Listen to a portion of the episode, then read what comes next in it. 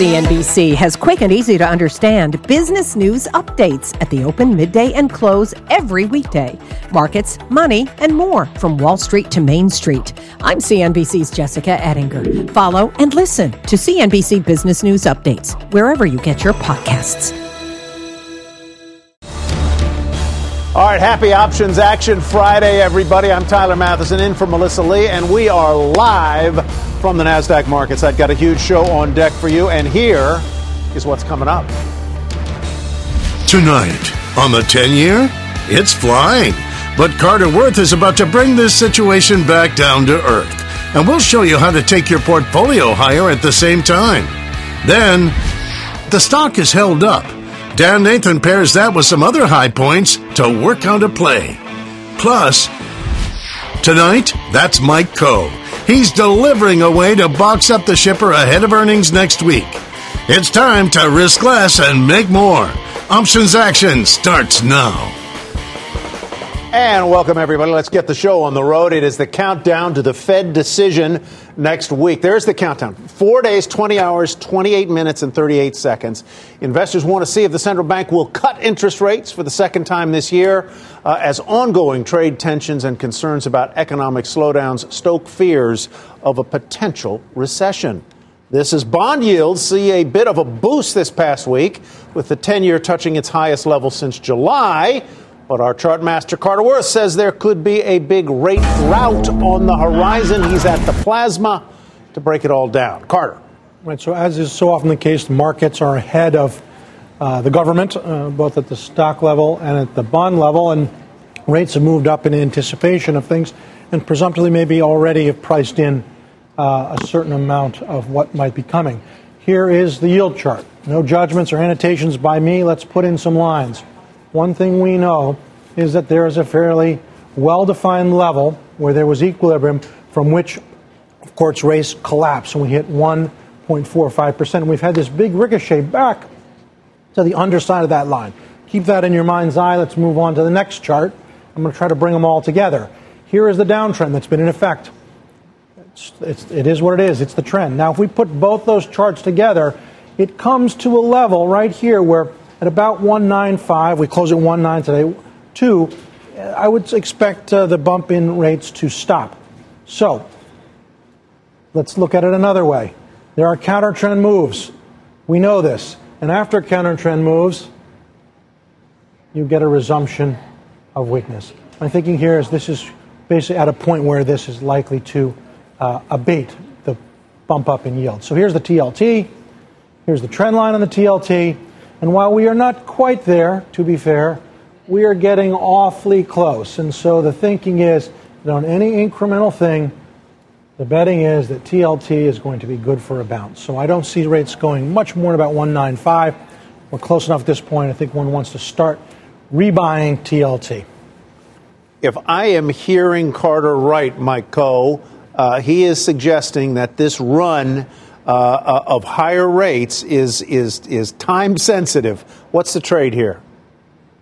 Yeah, so it's interesting when you take a look at ETFs like TLT and you know other maybe correlated instruments. We could think about HYG and other bond-related ETFs. You tend to see relatively low volatility, particularly in these on Treasuries. So options premiums tend to be relatively low, and we want to take advantage of that. The other thing I think we want to take a look at though is the fact that the moves tend to be relatively muted. You know, we might think about these moves as being fairly pronounced in in rate terms, but in dollar terms compared compared to how stocks behave, those moves tend to be a little bit less. So basically, what I was looking at was the November 136 144 call spread. That thing was slightly in the money. We were looking at TLT trading around 137 and change when I was looking at that. You could spend 390 for the 136 calls and sell the 144s against it for 90 cents. Net net, you're spending $3 for an $8 wide call spread. And what I would point out to you here and the thing that you want to pay attention to is how much extrinsic premium are you actually laying out? We're trying to minimize that. So in this particular case, $3 about a dollar forty of that was already intrinsic premium. So it's really a dollar sixty in decay between now and November that you're trying to face. And so we're trying to keep that premium down. We're trying to target levels to which TLT recently came back from. So that's essentially where I think it probably caps out. And I imagine that Carter agrees with me on that. Well, quick, mean, quick final thought before we go to Josh. With no, I, I, do. I mean, I, I, would say everything that you're saying is in line with what I'm thinking, and I think this is the way one wants to proceed with uh, the situation at hand. So you think the, this this rise back in interest rates is relatively short lived, and that the longer trend is down? Longer term rates to zero, precious metals to infinity. What do you think, Dan? So I, I think this is a really interesting trade because I think that these guys. I remember you guys called this trade on the long side, you know, months and months ago, and implied volatility, the price of options in TLT was some of the cheapest on the board. And it's interesting, we spend so much time talking about equity volatility. The, the sort of move that the TLT had 33% from its from its trough late last year to where it just topped out a couple weeks ago is pretty extraordinary. Option prices are a lot higher now than they were months ago, and I think Mike's idea of spreading this trade makes a lot of sense. Six months ago, we would have said just buy calls because they're that cheap, and if you get the direction right, you're going to be fine. So I like the direction, I like the charts, and I like Mike's trade. I think this thing is probably going to go back up, um, you know, above 140 sometime pretty soon. All right, let's move from bonds to big tech. Alphabet, uh, better, better, known as Google, even better known as G in Dan's MAGA trade, oh, yeah. uh, might be facing some regulatory pressure, but it is closing out the summer sitting on double digit gains. And as we head deeper into the fall, Dan thinks Alphabet may be a good alpha bet. Ooh. Yeah, no, this is an interesting setup here because we know that it's just today the headline was that Congress, bipartisan judiciary, they're asking for emails and documents from these mega cap 10 companies. We know the FTC, the DOJ, um, and a, at least 30 states attorney general are looking at them. But despite all that news, this stock is 5% from its all time highs uh, made earlier this year, and it's 25% off the lows, and it trades pretty well. And, and I want to go back and I want to look at that quarter, that Q2 that they reported in July. It was a really great quarter. I mean, they saw revenue. What? They saw revenue accelerate across all their major businesses here. The capex is going lower. The stock trades pretty cheap relative to its expected growth let me interrupt you because yeah. we want to go out and uh, bring some breaking news on the resignation of Bob Iger of Disney from the Apple board. Josh Lipton has the details. Josh.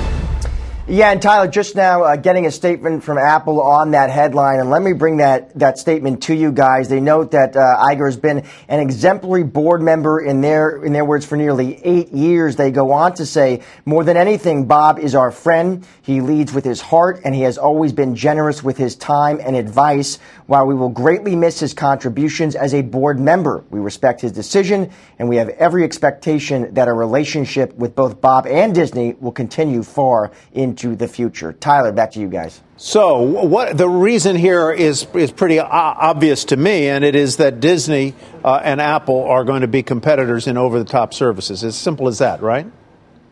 Well, Time, listen, certainly these guys are rivals now, right? I mean, Apple just told you this week they gave you the launch date for Apple TV Plus, right. their streaming service. That that's going to hit soon, November 1st for $4.99. Of course, Disney's own streaming service uh, is coming shortly after that. So they are certainly head-to-head competitors here, yeah. Tyler. All right, uh, thank you very much, Josh. I want to. Well, let's just put a button on that. I mean, here's the thing.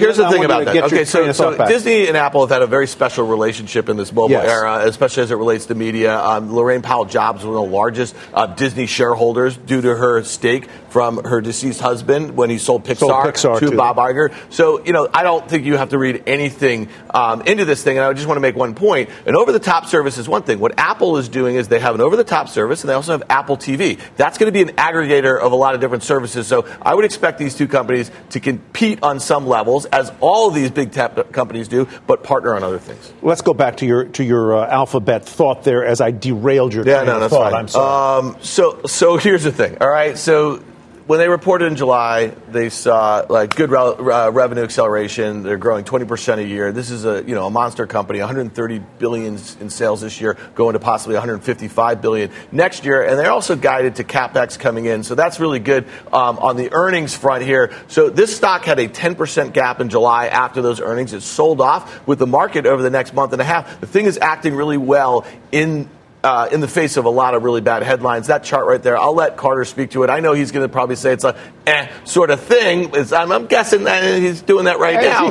but I think we don't. I think you have this setup yeah. where as you get into October, and this company's going to report at the end of October, you have the potential to kind of see a breakout if they put up another beat and raise. But I don't want to just be buying calls. You know, the VIX is back down here to about 14% here, and you say, ah, I can just buy calls here and there or whatever. I want to kind of get the direction right, but I want to get it right in the right way. So to me, I think this sets up as a good candidate for a call calendar where I want to sell some shorter dated out of the money calls and take in the premium and help finance some longer dated calls that are going to catch that earnings event that I think will be the catalyst for a move back up to the prior highs near 1300. So here's the trade. When the stock was trading at 1235 today, you could buy the October, November 1300 call calendar paying $15 for that, selling one of the uh, October 1300 calls at six bucks, buying one of the November 1300 calls for 21. That costs you $15. That is just a little more than 1% of the stock price. But here's the deal. This is what you want to have happen over the next few weeks into October expiration. You want the stock to continue to move higher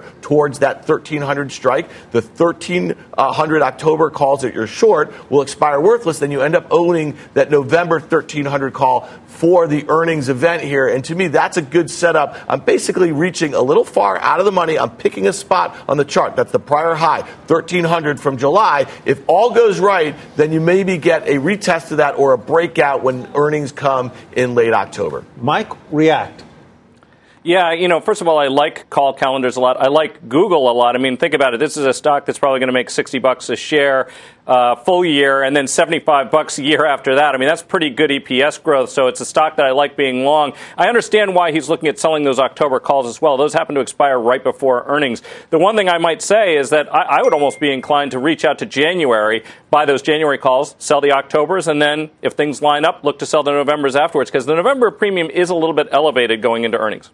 Carter, any thoughts? I, I do. I don't think it is that. Eh, oh, really? Meh, or, or whatever you meaning. I, I, I, I, like it. I, the issue is this: that that 1300 level is like a wall, right? I don't think you exceed that, but. Uh, I think you can get there, and its day-to-day performance certainly better than uh, an Amazon or a Facebook.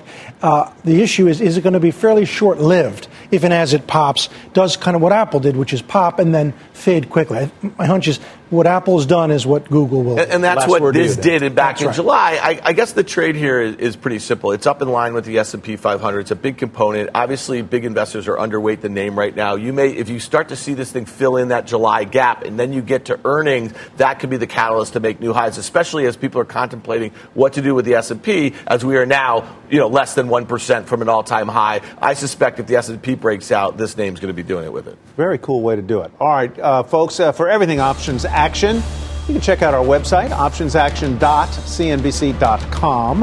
And while you're there, check out our super cool newsletter. What are you waiting for? And here is what's coming up next. FedEx gearing up to report earnings next week.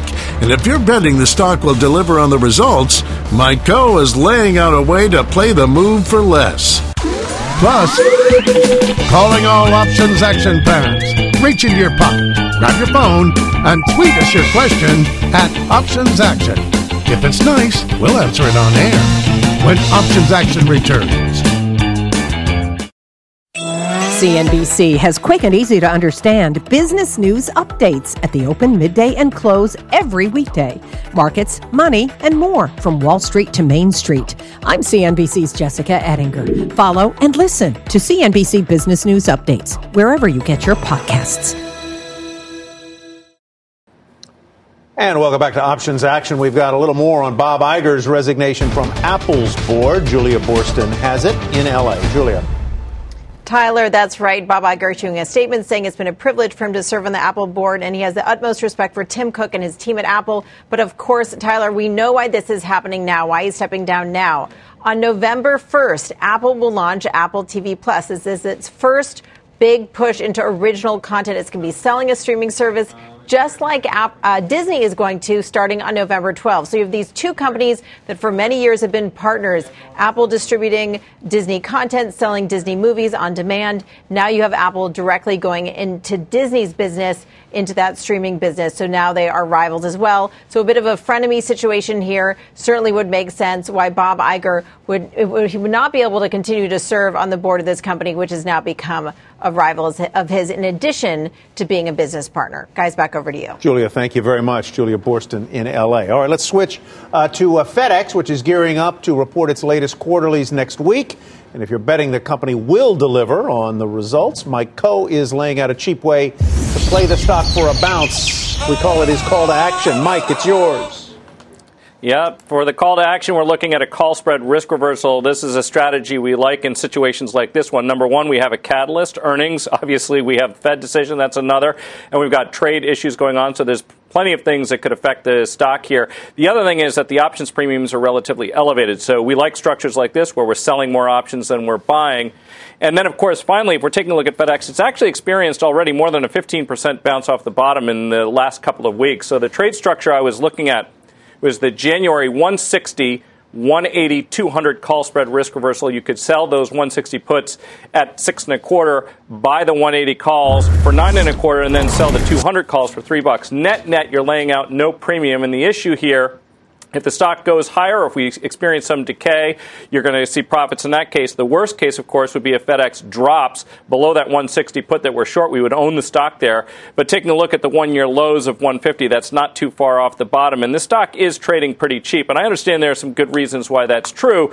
But at 10 times forward earnings, I think this is an opportunity here to take a look at one of the stocks that is probably relatively underpriced relative to the market right now. Interesting. Questions for Mike? Reactions to this? No, reaction. I mean, listen, you know, there's an event event next week. Like Mike said, the stock has just rallied into that event. Sentiment was really poor, but the stock is cheap. And, and so if they put up a beat and raise, the stock's going higher. And Mike's trade structure looks genius because he sold the put to help finance the call spread. Uh, the thing is, if they miss and guide down, we know that the stock was trading about a month ago uh, below 150, and it's probably going back there. It's not a pretty healthy looking setup here. Well, that's right. It has come up a lot. The low was 146. It hit almost 179. You're talking about almost a 20% move intraday low to intraday high.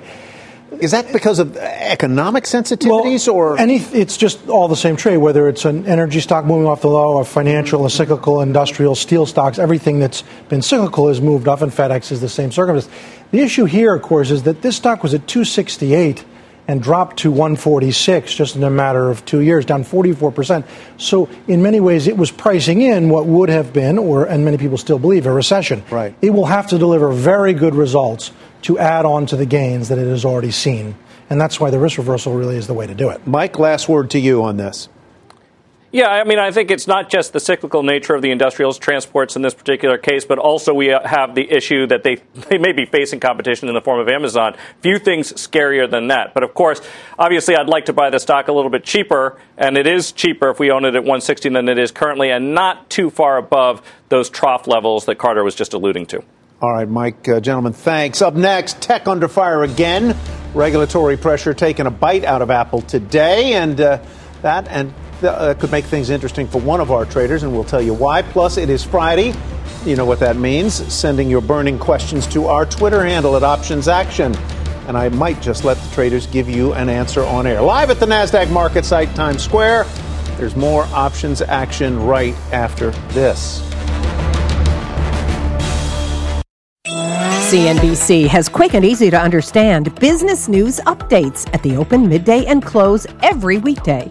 Markets, money, and more from Wall Street to Main Street. I'm CNBC's Jessica Ettinger. Follow and listen to CNBC Business News Updates wherever you get your podcasts. And welcome back to Options Action. Time to check in on a couple of our open trades. Last week, Dan laid out a way to play Apple's big iPhone event. Let's see what he said. If you want to play for a breakout, you like the idea of these new phones, you like the idea of maybe the trade war moderating a little bit, what you want to define your risk, the options market is saying you can do that relatively cheaply by just buying calls, let's say, if you want to be constructive on the name. So I would look out to October expiration and you say, okay, well, this week might be a little consolidation back and fill after no news on the event, but maybe I want to play for a move into earnings and then into these October um, trade talks. I would look out and buy the October 215 call, paying $6.50 for that. Well, the market did seem to like what Apple had to offer, and the trade snuck into the money before today's regulatory headlines and the uh, stuff involving uh, Goldman Sachs, the call there. What do you do now, Dan? Yeah, it was interesting. You know, so when the stock was 213 and a half last Friday, those calls cost six and a half. The stock went to 226 yesterday at the highs, and this call doubled actually. So the calls were worth $14. I think regular viewers know that when you have such a short term move on something like that, you would look to maybe take half off and let the other half ride. You know, the thing came in here, you said you gave a couple reasons why it came in. I really think it was on that Goldman thing. That yeah. Goldman guy's a neutral. Um, if that was a, a, strong buy doing that, I might think differently about it. Let's see how this thing trades next week. I don't know how you feel about it. Right. I mean, so it was 226 spot 46. I mean, it really was quite a nice little pop, just what you were playing for. Uh, in terms of just day to day action, it did close, though, on the absolute low that day and then gapped the second day. So, uh, in many ways, that sort of minor high will stand for a while, I suspect. All right, let's go uh, back to August. Let's replay the tape. Mike said consumer staples might stumble. This is obviously one of the best performing groups. It is a flight to safety type of an issue. The thing that makes me a little bit nervous is that number one, we obviously have had a number of consecutive weeks of very poor performance in equities, relatively good performance in this sector, and the sector to me doesn't look particularly cheap. I was taking a look at the October 60 55 put spread. That spread would cost about $1.25. One of the big stories lately, of course, market rotation. The defenses, defensives are actually on the back foot right now. So, Mike, what are you doing now? Yeah, I think we stick with this trade. I mean, that put spread's actually declined in value. It's only worth about 40 cents. Of course, it could be worth as much as five. And when you take a look at the risk reward, selling it here wouldn't make any sense. In fact, if I didn't own it already, I might be inclined to buy some at these levels rather than sell out of it. All right, Mike, thanks very much. Up next, the final call. Mike, quick final call. It's all yours. FedEx call spread risk reversals into earnings. All right, Carter, you got one. Fade this pop in yields from 143 to 19% TLT. Is your vehicle. Dan, the yeah, last so, word is so yours. in Google, I think call calendars set up into earnings pretty nicely, selling October, buying November upside calls. That was the Google call. Thank you, sir. Thank you very much for watching Options Action.